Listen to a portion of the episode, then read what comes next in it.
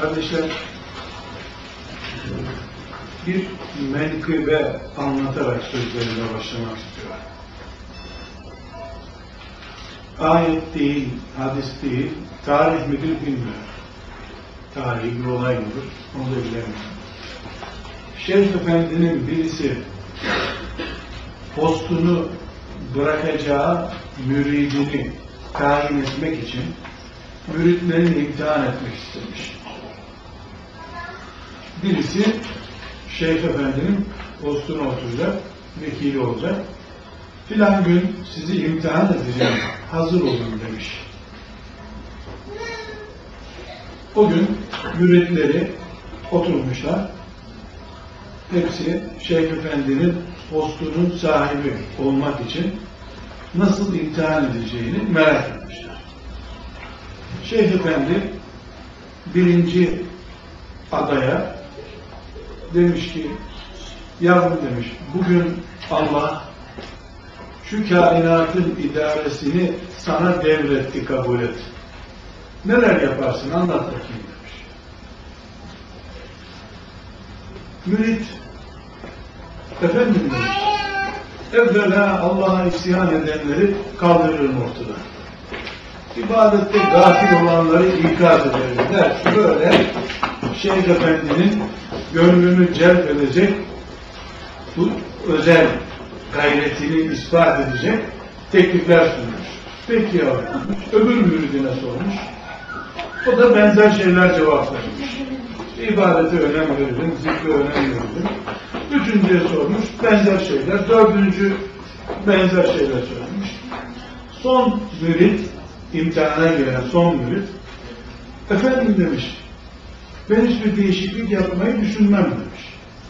Neden düşünmüyorsun demiş. Efendim demiş, allah Teala kainatın idaresini bugün bana devrettiyse bugüne kadar o idare etti. Bugüne kadar yanlış yapmadı ki allah Teala ben değişiklik yapayım. Ne olduysa olduğu gibi devam ettiririm demiş. Vardır Allah'ın yaptığı işte bir hikmette kafiri de getiririm, fakiri de getiririm, namaz kılanı da getiririm, kılmayanı da getiririm demiş. Şeyh Efendi bu cevaptan memnun olmuş. Sen kulluğu anladın, Allah'ın maksadını anladın demiş ve postu ona teslim etmiş. Ne kadar doğrudur, eğridir bilmem. Dedim ya ayet değil, hadis değil, nihayet bir menkıbe. Şimdi değerli kardeşler, biraz önce mukaddim kardeşimizin de temas ettiği gibi artık dayanılması güç günler geçiriyoruz.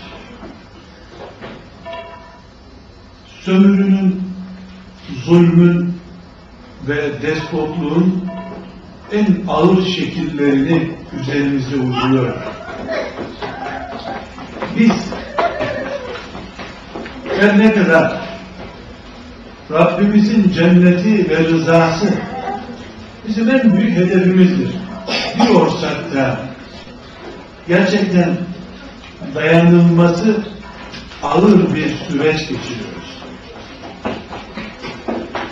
Bugün burada yapacağım konuşmada iki sorunun cevabını vermiş olacağım sonunda. Birincisi biz ve diğer Müslümanlar yeryüzünde Müslüman olmadan yaşayan diğer insanlar var. Bu geçirdiğimiz badire normal midir? Veya bu normal süreyi, bu badireyi biz mi abartılı görüyoruz? Birinci cevaplanacak soru budur. Bunu cevaplamaya çalışacağım. İkinci olarak da bu yaşadığımız veya Müslümanların yaşadığı olaylar Allahu Teala'nın ne gibi hikmetlerine binaen başımıza geliyor. Elinize konuşmamın küçük bir özeti broşür olarak dağıtıldı. Oradaki başlığı Kur'an'da Firavun'un ne işi var şeklindedir. O başlığın altında da bu cevap veriliyor. Kardeşler, evvela biz iman ediyoruz ki kainatta küçük büyük her şey Allah'ın kabzası içindedir. Onun iradesi dışında hiçbir şey olmuyor.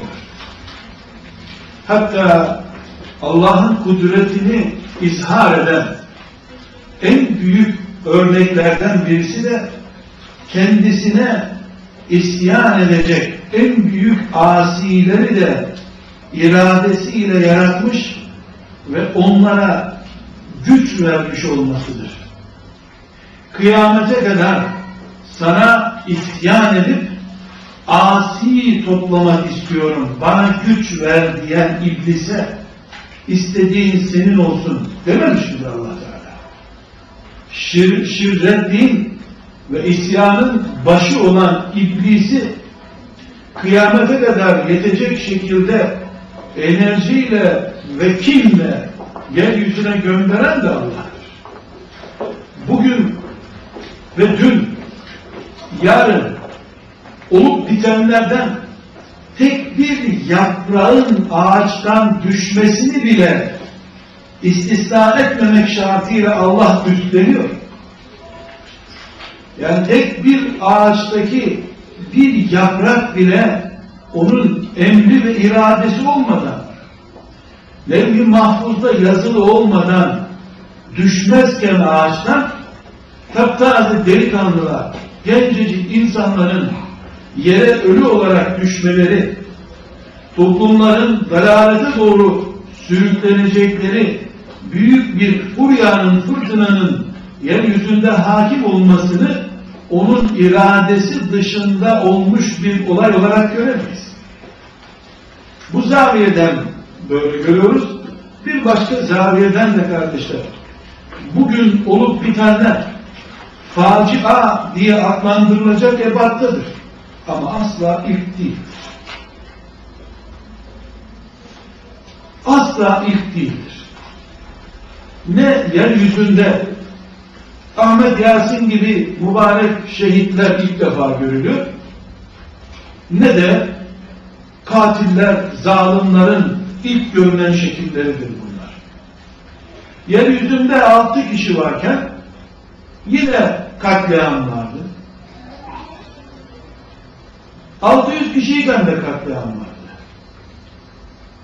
İmani manadaki zulüm olan şirk ve fiziki manadaki zulüm hangi çeşidini alırsanız alın yeryüzünde huzurlu 24 saat geçmemiştir. Bu yaratılışa aykırıdır. Firavunsuz Musa olmaz. Çünkü Musa'nın gelmesinin gereği Firavundan kaynaklı. Kur'an-ı Kerim Musa Aleyhisselam'ın yaratılışını, anne karnına düşüşünü veya yeryüzüne gönderilişini anlattığı Kasas suresine başlarken Firavun'un zulmü yeryüzünü kuşatınca Musa Aleyhisselam'ın gönderdiğini anlatıyor Allah Teala. Demek ki Firavun orta düzeyde kapitalist bir mantıkla hareket etse Musa Aleyhisselam'ın gelmesi gerekecekti. Burada Allahu Teala'nın yeryüzünde kurduğu düzeni anlamak zorundayız. Bu düzen bir bahçe düzeni değildir. Bir salon düzeni değildir. Orman düzenidir. وَلَوْلَا دَفْرُ اللّٰهِ النَّاسَ بَعْضَهُمْ بِبَعْضٍ Allah insanları birbirine kırdırır olmasaydı diye ayetler var. وَلَوْ شَاءَ رَبُّكَ لَجَعَلَ النَّاسَ اُمَّةً وَحْدَةً Tek kelime üzerine birleşmiş bir millet olarak yaratabilirdi Allah. İnsanların genel olarak Müslüman olanlar ve olmayanlar ayrımı, Müslümanların içindeki e, küfrün karşısında tek parça olmayı engelleyen anlayış farklılıkları vesairesi hepsi allah Teala'nın planının en işleyen şekillerinden birisidir. Şimdi Biz bunu kardeşler daha iyi anlamamız için bir örnek vermem gerekiyor. Peygamber aleyhisselam efendimizin 23 yıl süren peygamberlik dönemini genelde tarih mantığıyla Mekke dönemi ve Medine dönemi diye ikiye ayırırız. Böyle öğretildi, elhak doğru. Ve Mekke dönemini işkence dönemi, Medine dönemini de küfrün başı ezildiği için huzurlu, mutlu, düğünlerin çok rahat yapıldığı bir dönem olarak görürüz.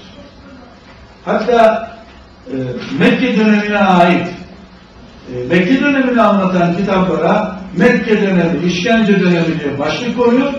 Medine döneminde de bayrağın dalgalandığı, her şeyin dümdüz gittiği, virajsız günler olarak anlatılıyor.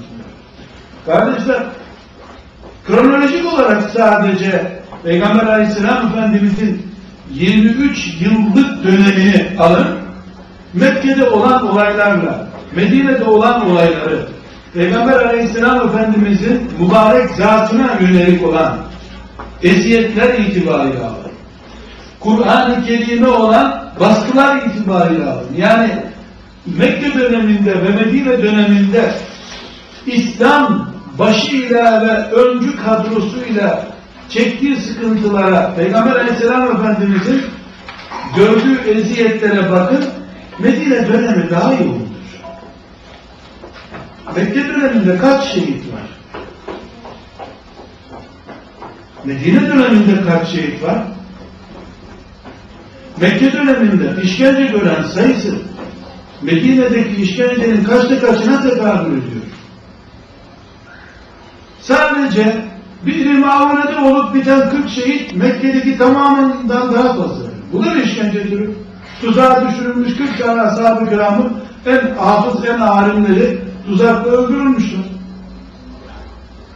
Mekke'den saysanız işte Yasirler, Sümergeler 20 rakamını dolduramazsınız. Sadece bir dimağına da 40 kişi var. Şehit olarak Mekke'de Medine döneminde.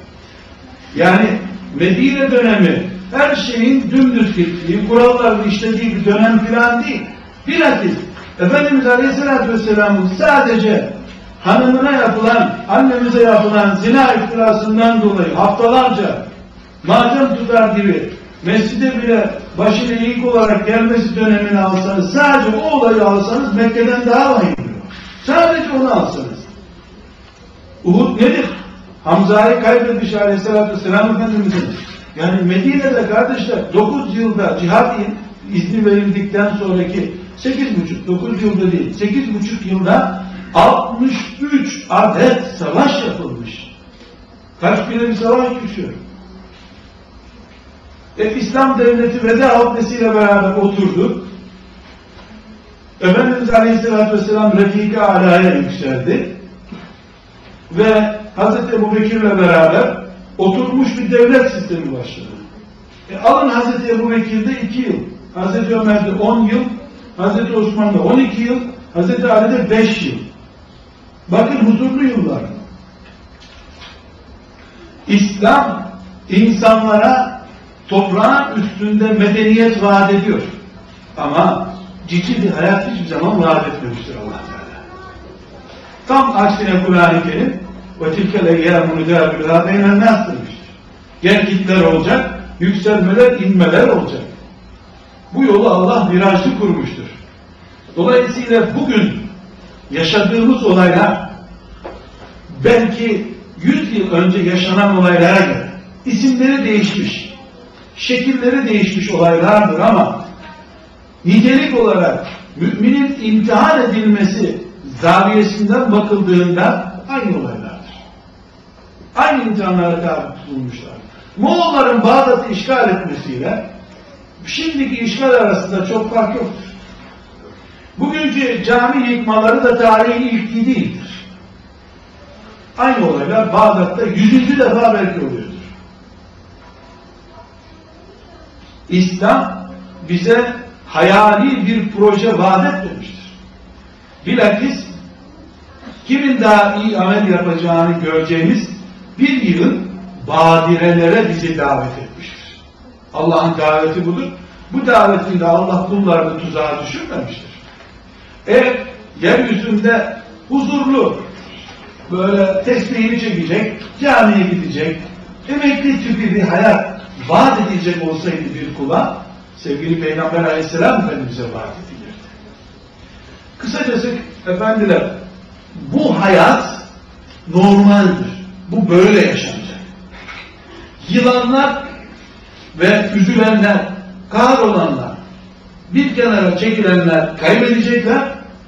Her sabah hiçbir şey olmamış gibi mücadeleye devam edenler kazanacaklardır. Belki Firavun'un ismi değişecek ama Firavunsuz bir dünya olmayacak. Firavunsuz dünya talebi tabiata aykırıdır. Allah'ın tabiat yarattığı kurallara aykırıdır. Bu kıştan nefret edip hep bahar istemek gibidir. Hep bahar olsun, hiç kış olmasın demek gibidir. Hayır, kış da olacak, bahar da olacak, yaz da olacak, sonbahar da olacak. Hepsinin ortağına, ortak faydasına hayat dediğimiz gibi mümin olacak, kafir olacak, müminlerin arasında problem olacak. Onlar kafirlere mağlup olacaklar. Sonra birleşecekler, kafirler mağlup olacaklar. Bu hayat böyle devam edecek. Bizden önce de böyleydi. Sevgili Peygamber Aleyhisselam Efendimiz'den ve onun ilk ashabından, ilk büyük insanlardan canlı örnekler vererek e, izah etmeye çalıştım. Efendimiz Aleyhisselam'da da böyleydi. E, ondan sonra işte bize gelinceye kadar ki dönemi çok büyük oranda biliyoruz. Böyle bundan sonra da böyle olacak. Ağustos ayında güneşin 40 dereceye kadar ısıtacağını duyup da şimdiden hayatı terk etmeye benzer yeryüzündeki bu İslam'ın karşısına dikilmiş güçlerin zulmünden ürküp eve kapanmak gibi. Yalnız kardeşler bir meselenin ayrıntısına girmemiz gerekiyor. Şimdi İsrailoğulları Firavun gibi pek çok zalime rahmet okutturacak bir despotun zulmünden el aman etmişlerdi. Allah Teala Musa Aleyhisselam vasıtasıyla onları kurtardı. Ancak İsrailoğulları Firavun'un kırbaçları altında ezilirken sadece kırbaç yiyorlardı. Ve kurtulmaları için Allah'ın beş büyük peygamberinden birisi onlar için görevlendirilmişti. Yani zulüm görüyorlardı ama bu zulüm devam ederken onlar Allahu Teala'dan kopmamışlardı. Kaybettikleri huzurlarıydı, zenginlikleriydi, yedikleri dayaklar yüzünden çektikleri işkencelerdi. Firavun'un öldürdüğü veya acı, sakat bıraktığı insanların acısına yanıyorlardı. Lakin Firavun'dan kurtuldukları gün Allah'ı da kaybettiler. Nasıl oldu bu? Kızıldeniz gözlerin önünde mucize oldu. Ve karşı tarafa geçtiler. Koca deniz, bugün haritada gördüğümüz İstanbul Boğazı'ndan daha büyük denizdir. Karşıya geçtiler. Bir mucizeyi gözleriyle gördüler. Filistin topraklarını geçtiler. Oturdular. Ya Rab bu mucizeyi bize gösterdin. Firavundan kurtulduk bir de bu mucizeyi gösterdin demediler. Allah bizi buraya getirdi neyle doyuracak bizi? Pişmiş bıldırcın ve helva gönderdi Allah onlara. Gökten indirdi gözü. Sabahleyin kalktılar kapılarında pişmiş bıldırcın gördüler. Teşekkür etmek için Musa Aleyhisselam'a gitmediler. Biz pırasaya alıştık, pırasa isteriz. Sarımsak istediler, soğan istediler. İstedikleri şey yani orijinal bir şey olsa. Yok güvercin istiyoruz deseler o da bir anlamı var. Kur'an'dan söylüyoruz. Musa Aleyhisselam ya etmeyin böyle ne yapıyorsunuz siz? Dedi. Tabi dinletemedi. Tuttu Musa Aleyhisselam dedi ki biz bu topraklara geçtik. Burada eskiden kurulmuş küçük bir devletçik var. Hazır biz kalabalığız. Kalabalık insan gidelim bu adamlara bir gözdağı verelim. Bizi burada rahat bıraksınlar. Dedi Musa Aleyhisselam. Ne cevap verdiler? Kur'an-ı Kerim'den öğreniyoruz bunu. Musa Aleyhisselam bunlara gelin. Burada küçük bir devletimiz olsun. Bize kimse dokunmasın diye teklif verdi. Musa Aleyhisselam'a hakikaten ya biz geleceğimizi hazırlayalım falan demediler. İzhar ente ve rabbuke fekatila inna lehuna ka'idun. Sen Rabbine git, gerekli savaşı yapın ki burada sizi bekleriz.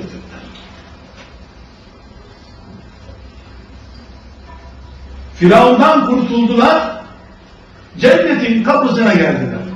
İnsanoğlunun bir daha görmediği ve göremeyeceği dev bir mucize gözlerinin önünde gerçekleşti. 800 yıllık Firavun imparatorluğu onların elinde çöktü. Ama o gün Allah'ı da kaybettiler. Ne oldu?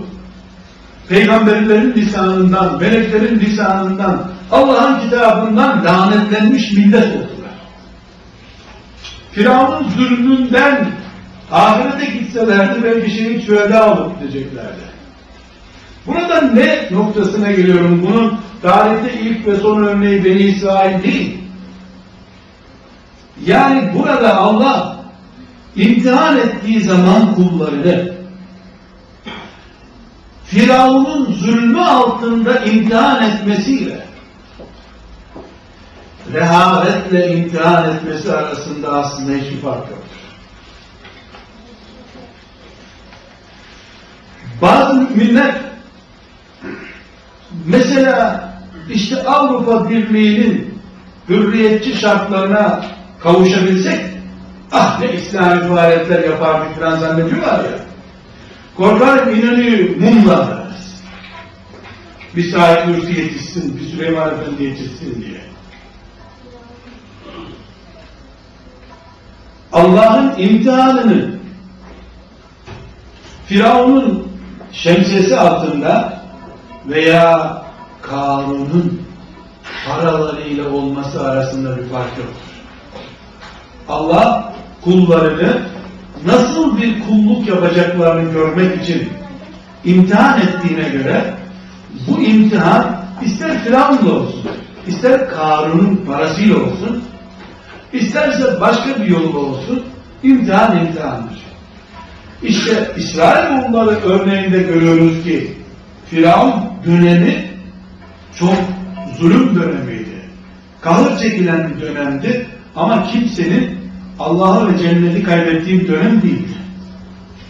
Gelindi, hazır peygamber onlara devlet kuracak, nimetler, mucizeler yağıyor, susuzluk, susuz kaldılar. Musa Aleyhisselam'ın bastonu yere vurmasıyla pınarlar çıktı yerden, içtiler, doydular. Lakin elhamdülillah diyemediler. Halbuki Firavun'un günlerinde Allah'a sığınıyorlardı. Elbette bu sözün anlamı şu değildir. Yani biz para pul istemeyiz, başımıza bir cellat isteriz, dövsün bizi devamlı. O öyle değil. Önemli olan kul Rabbinin huzurunda imtihan pozisyonunda olduğunu bilmesi gerekir. Bu şu veya bu şartla olduğunda hiçbir şey değişmiyor. Nitekim ashab-ı kiramda benzer sıkıntıları yaşamışlardır. Yani ashab-ı kiramda ceplerin para gördüğü zaman şimdiki bizim deyimlerimizde şu kadar ki İsrailoğulları gibi e, dik kafalılık yapmadılar. Aleyhisselatü Vesselam Efendimiz onları ikaz edince hizaya geldiler. Bu sefer yaptıkları hata ecre dönüştü onlar için. Kardeşler işin hulasası şudur. Bize nasıl Rabbimiz camilerde ibadet edin, ecir vereyim size sevap vereyim demişse camiye sokulmadığımız günleri de ecre dönüştürüyor zaten. Nasıl Rabbimiz gayret edin, gayretinize sevap verin, cihad edin, cihadınıza sevap verin buyuruyor ve edini de sevaplandırıyor, cennetiyle mükafatlandırıyorsa eli kolu bağlanmış, esaret altında kıpırdamayan bir müminin niyetine de aynı şeyi veriyor Allah. Önemli olan bizim beyinlerimizin bu ruha, bu anlayışa hazır olup olmadığıdır. Eğer biz bu ruha hazır değilsek, nice insanlar Hazreti Ömer'in yönetimi altında oldukları halde övülecek bir durumda olmadılar. Hazreti Ali'nin yönetiminde olup cehennemi boylayanlar da oldu. Önemli olan Hazreti Ali'nin döneminde yaşamak, Ömer'in döneminde yaşamak değildir ki. Yaşadığın dönemi Ömerleştirmek, yaşadığın dönemin Ali'si olmak, Ebu Bekir olmak önemlidir. Ne Firavun'un gönderilmesinde Allah'ın bir zulmü vardır, ne de Musa Aleyhisselam'ın gelmiş olması rahmetin sınırsız bir şekilde indiğini gösterir. Kimisi Firavun'un döneminde deryalar olmuş, cenneti kazanmıştır. Kimisi de Musa Aleyhisselam'ın eli altında olduğu halde buzağıya kaptığı için müşrik olarak cehenneme yuvarlanmıştır. Yani buzağı icat edip ona tapınan kim bilir kıyamet günü ne kadar ah vah edecek keşke Firavun döneminde dayak yiyip ölen müminlerden olsaydı. Musa'nın varlığı aleyhissalatü vesselam sadece onun cehennemin olmasına neden oldu. Başka bir şey yaramadı ki. Biz allah Teala'nın planını kendi gözümüzle bakınca bir yerinde zulüm, bir yerinde azabı abartılmış gibi görüyoruz. Ama Allah'ın gözüyle bakıldığında mutlak bir adalet var. Fırsatı değerlendiremeyenler, yani işte Kur'an kursları kapandı, vakıflar kapandı, çocuklarımızı biz eğitemedik diyenler aslında bu sözü kendilerine inandırıyorlar. Allah Teala inandıramazlar. Çünkü bin kere daha zor şartlarda insanlar mağaralarda, ormanlarda, bodrum katlarda çocuklarını okutup alimler yaptılar. Kur'an-ı Kerim emanetini sırtlarına koydular. Biz müminler olarak mazeret uydurma uzmanları olamayız. Herhangi birimiz için melekler maşallah maşallah ne güzel mazeretler uyduruyor maşallah diyecek hali yok herhalde. Mazeret uydurmak diye bir sanat dalı yoktur. Bütün özürleri aşıp Allah'ın rızasını kazanmaktır. Övülecek olan şey. Firavun'un varlığı, Karun'un varlığı, Haman'ın varlığı asla bizim için bir engel değildir. Kur'an-ı Kerim'in enteresan örneklerinden birisini daha dile getirmek istiyorum. Kardeşim Firavun tıpkı şimdiki gibi istihbaratıyla vesairesiyle sokaklara, çarşılara her yere hakim oldu. Hatta insanların hangi çocuğu ne zaman doğurmasının gerektiğini bile yönlendirmeye kalktı. Erkek çocukları öldürün dedi, öldürttüler. Lakin burada önemli bir nokta var. Musa Aleyhisselam artık dayanamıyoruz. Bu Firavun işi abarttı. Ne yapacağız biz ya Rabbi dediğinde Allah Teala ne cevap verdi Firavun Musa Aleyhisselam'a? فَجَعَلُوا بُيُّوتَكُمْ kıbleten. O zaman evlerinizi kıbleleştirin dedi. Biz sokaklara ve ticarete hakim olamıyoruz. Firavun ezip geçiyor deyince Musa Aleyhisselam فَجَعَلُوا بُيُّوتَكُمْ kıbleten. Evlerinizi kıbleleştirin. Yani evleriniz mabede dönüşsün.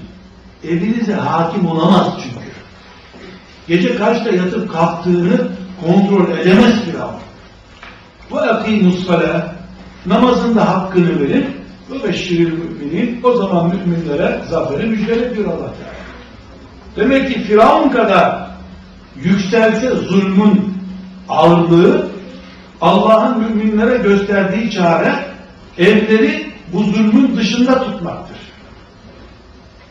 Evler zulmün dışında tutuldu. Namazın da hakkı verildi mi müminler için müjde hazırdır. Ölse de müjde hazırdır. Yaşasa da müjde hazırdır. Firavun bu açıdan bakıldığında Allah'ın yolunda bir engelliği yoktur.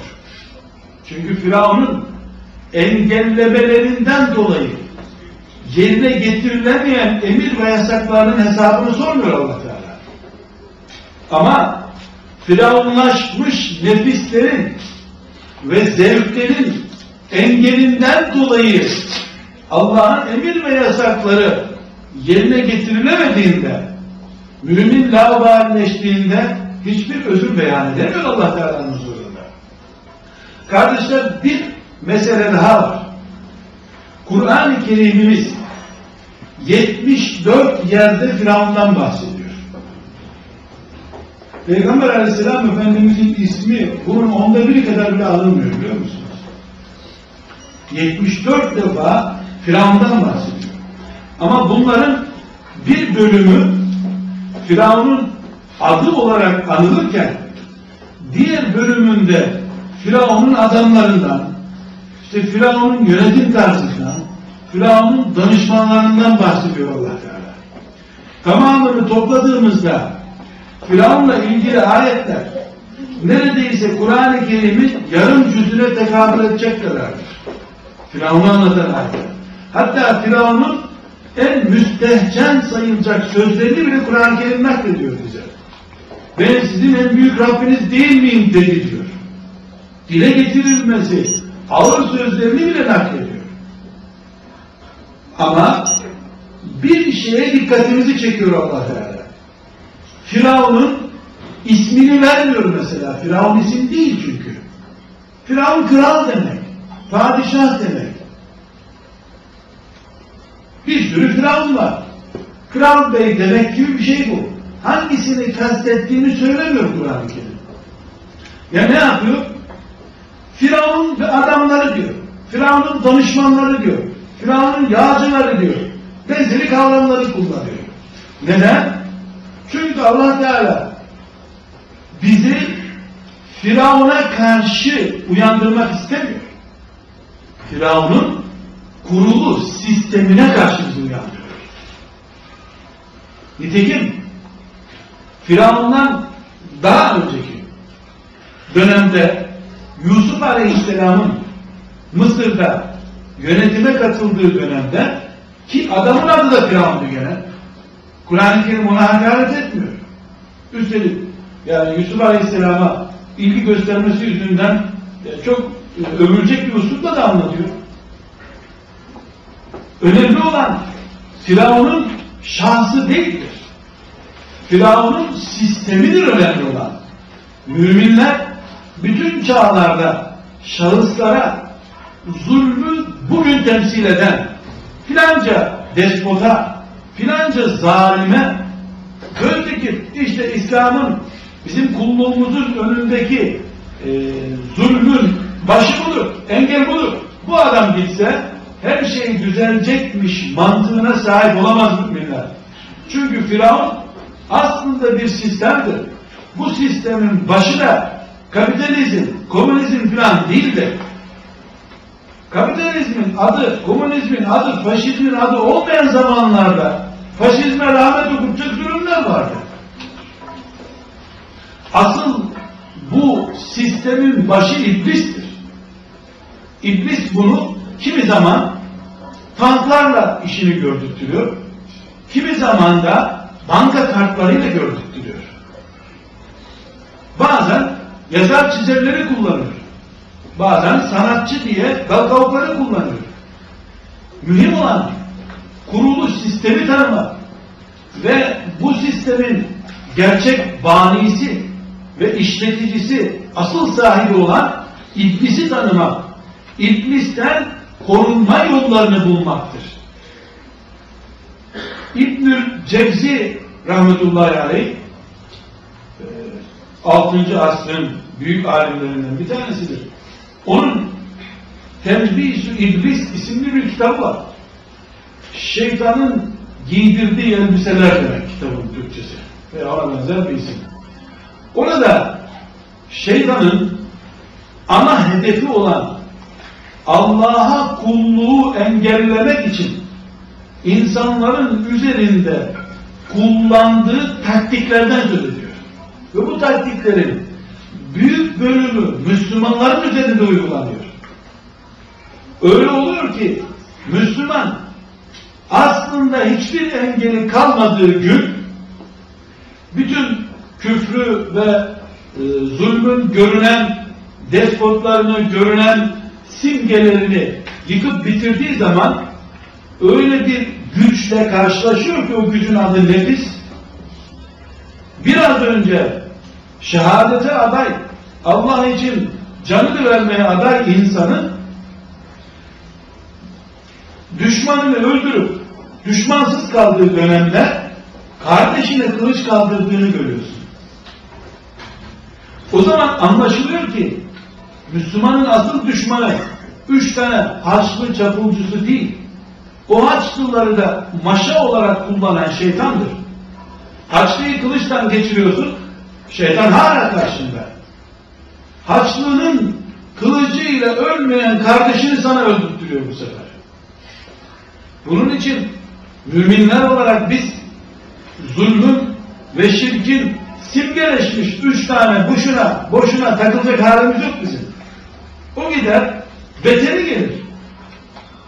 Onsuz zaten biz hayalimiz yok yani küfür olmasın.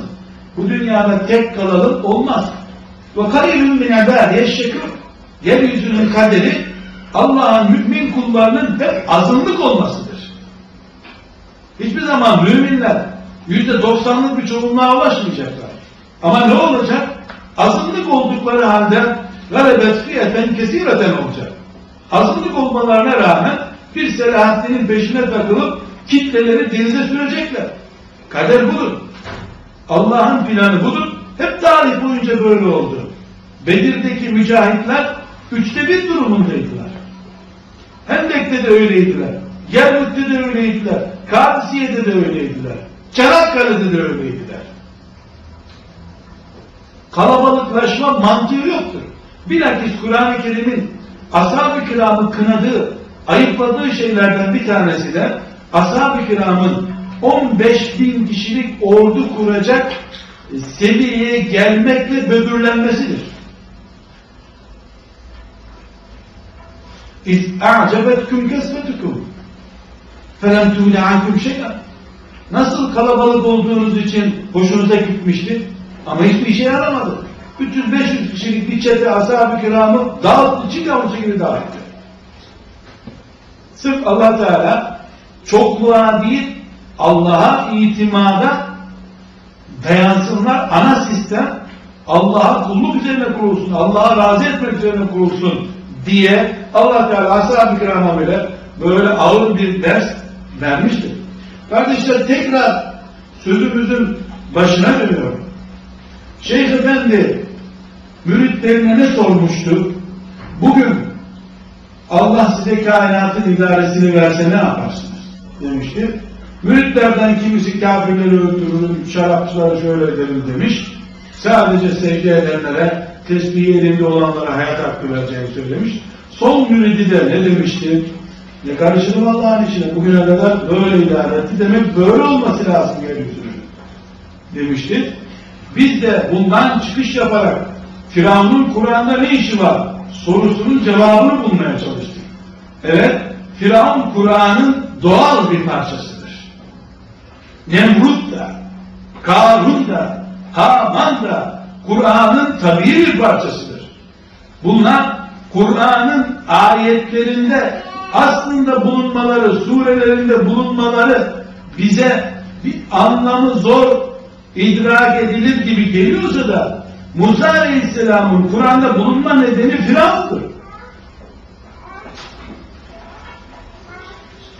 Bu gösteriyor ki biz müminler olarak allah Teala'nın planında sadece bize tahakkuk eden vazifeleri ifa etmekle mükellefiz. Karşımızdakilerin dökümanını çıkarmak gibi bir görevimiz yok bizim. Allah Teala bizi dostlarından kabul etmiş ve bizi dostluğunuzu ispat edin diye bir meydana dikmişse biz İblis aleyhillâne başta olmak üzere ki asıl güç, asıl şerrin başındaki güç amili olur. O başta olmak üzere Allah'ın dininin karşısına dikilen nefsimizden filancanın ordusuna, filancanın işgal gücüne varıncaya kadar ne varsa hepsini biz Allah'ın bir plan gereği ihdas ettiğini ve bu plana bizim müdahale hakkımız olmadığını bilmemiz gerekiyor. Aksi takdirde günlük simgelere takılıp kalırız. Günlük simgelere takılırız. O simgeleri kaldırır Allah Firavun'un kaldırdığı gibi. Peygamberle yolculuk yaparsın. Peygamberin yol haline getirdiği denizde yürürsün. Sabahleyin kalkarsın, bak kapında bıldırcın kuşunu pişmiş bulursun bir mucize olarak. Su yok dersin, peygamberin asasıyla yere vurur, su çıkar, pınardan su içersin. Böyle büyük mucizeleri görürsün, sabahleyin kalkar buzağa yaparsın o zaman. Demek ki buzağa tapınan İsrailoğulları, Musa Aleyhisselam gibi, Harun Aleyhisselam gibi bir peygamberin himayesinde İsrailoğulları Firavun'un zulmündeyken yapmadıkları hatayı yaparlarsa demek ki simge olarak Firavun'a takılmış olmalarının bir anlamı yoktur. Keşke Firavun'un döneminde Firavun'un kırbaçları altında ölmüş olsalardı. Şehit olup gideceklerdi. Onlar Firavun'a simge olarak takıldılar. Halbuki Firavun'un sistemi ki o sistemin baş mimarı iblistir. O sistem çok önemli ve Allah Teala bu sistemi tesadüfen işte karşı tarafın e, çok yoğun faaliyetleri üzerine filan kurdutmuyor yeryüzünde. Çok net bir şekilde Kur'an'dan öğreniyoruz ki şu mevcut e, küfür sistemindeki egomanya, güç de Allah'tan geliyor zaten. E Kur'an-ı Kerim'deki ayetlerde görüyoruz. Velevle def'ullâhin nâse ba'duhum bi ba'din. Nefesidetil ard. Yeryüzünde denge olmaz o zaman. Seyyid Kutup merhumun enteresan bir tespiti var kardeşler. Böyle uzunca anlatıyor, ben kısaca özet olarak anlatayım. Biliyorsunuz Bedir Savaşı'nda Ashab-ı kiram e, tam anlamıyla şirkin başını ezdiler. Meleklerin de yardıma gelmesiyle. Müşrikler de çok ağırlarına gitti. Koca ağaları Ebu Cehil kafası koparıldı. Rezil Rusvay oldular. 300 kişiye mağlup oldular. Bin kişilik bir ordu olarak. Bir yıl sonra, Bedir'den bir yıl sonra intikam için Medine'ye geldiler. Ve bildiğimiz Uhud Savaşı oldu. Ashab-ı kiram bu Uhud savaşında daha savaş başlamadan önce de Bedir'in sevincini e, unutmadan diyeyim Uhud meydanına çıktılar. Allah melekler geliyor, kafirler bir oluyorlar falan. Bu sahneler gözlerinde çok canlandı. Ama Uhud Peygamber Aleyhisselam Efendimizin mübarek vücuduna bile müşriklerin zarar vereceği kadar acı sonuçlarla bitti. Bu bildiğimiz olay. Seyyid Kutup rahmetullahi aleyh diyor ki İslam'ın gene toparlayarak söylüyorum cümlem tam yakın değil İslam'ın bu günlere gelmesi Uhud'daki hezimet sayesinde olmuştur. Çünkü ashab-ı kiram Bedir'deki o şaşayı Uhud'da da bir daha görseler kimse onların ayağını yere bastıramayacaktı. Kur'an'dan da bunu görüyoruz. Uhud harbine katılanlarla ilgili Allah Teala ne buyuruyor? Minkum men yuridü dünya ve minkum men yuridü ahire. Hala içinizde dünyalık isteyenler var diyor Allah Teala. Kime söylüyor bunu? Uhud'a katılan o 700 tane peygamberin etrafında pervane olmuş insana söylüyor. Abdullah bin Mesud radıyallahu anh diyor ki ben bile diyor içimizde diyor dünyalık isteyecek birinin bulunacağını zannetmezdim ayet inince acayip oldum diyor. Seyyid Kutup bu cümleye ilaveten diyor ki tabi Allah kalplerini avuçlarının içine koydu herkes gördü ne var kalbinde diyor.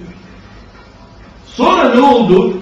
Uhud hezimetinden sonra Ebu Sufyan müşriklerin başındaki adam Muhammed Bedir'de yendiniz, bugün de biz yendik, eyvallah dedi, çekti Mekke'ye gitti. Şarap üstüne şarap içtiler. Ama ashab-ı kiram o acıyı unutamadılar. Çok ağırlarına gitti. Ellerinde Peygamber Aleyhisselam az kalsın öldürülüyordu. Kanırlarına gitti. O acıyla beş yıl sonra Mekke'yi fethettiler. Müşrikler de o keyifle İslam ordusunun karşısında bulunca ne yapacaklarını şaşırdılar. Anlaşıldı ki bu aslında Mekke'nin fethi ve İslam'ın sancağını dikmek için iyi bir kırbaçmış meğer ki. Ama bu ne zaman anlaşıldı? Mekke'nin fethinden sonra anlaşıldı. Çünkü müşrikler Uhud'da da mağlup olsalardı taktik savaşı yapacaklardı. Ulan Muhammed tesadüfen bizi Bedir'de yendi, intikamını aldık, bittiler, bundan korkmaya gerek yok diye kaba sava sözlerle gittiler. Tak diye hazırlığa falan gerek duymadılar. Ashab-ı kiramsa bu işin şakası olmadığını anladılar. O hınçla müşriklerle karşılaşacakları günü beklediler. Allah'ın tek bir sineği yaratmasında bile plan hatası olmadığına göre tek bir yaprağın düşme vaktinde Allah taktik hatası yapmadığına göre böyle büyük bir planın içerisinde küfrün yüzde yüz hakimiyetini zannettirecek kadar zulmü abartması, müminlerin camilerinde bile Kur'an-ı Kerim'in esil hale gelmiş olması, Allah'ın kabzası dışında olmuş, Allah dilemediği halde gerçekleşmiş bir olay değildir. Allah bir takım kullarını cezalandırmak için bunu yapar. Bir takım gafletlerin bedelini ödetir. Artı Allah bir takım kullarına ecirler, lütuflar, şehadetler vermek istiyordur, onun için yapar. Allah bir asır sonra çok büyük bir İslami gelişme için küfrü azdırıp son pilini de harcattırmayı diliyor da olabilir. Hangi hikmetini dilediğini kendisi bilir Allah. Müminler ister Firavun'un kırbaçları altında olsun, isterse Kızıldeniz'i geçtikten sonra Musa Aleyhisselam'la oturup çay içtikleri günlerinde olsun, Allah'ın rızasını umarlar, şartlar ne olursa olsun evlerimizi kıbleleştiririz, namazın hakkını veririz, Rabbimizin rızasını umarız, sonunda Allah'ın rızası kazanılacaktır ki Allah'ın rızası en büyük hedeftir. Diliyorum Allah bu Kur'an-ı Kerim'in işaretlerinden istifade etmeyi ve kulluğumuzun hakkını vermeyi bize nasip etsin. Teşekkür ederim.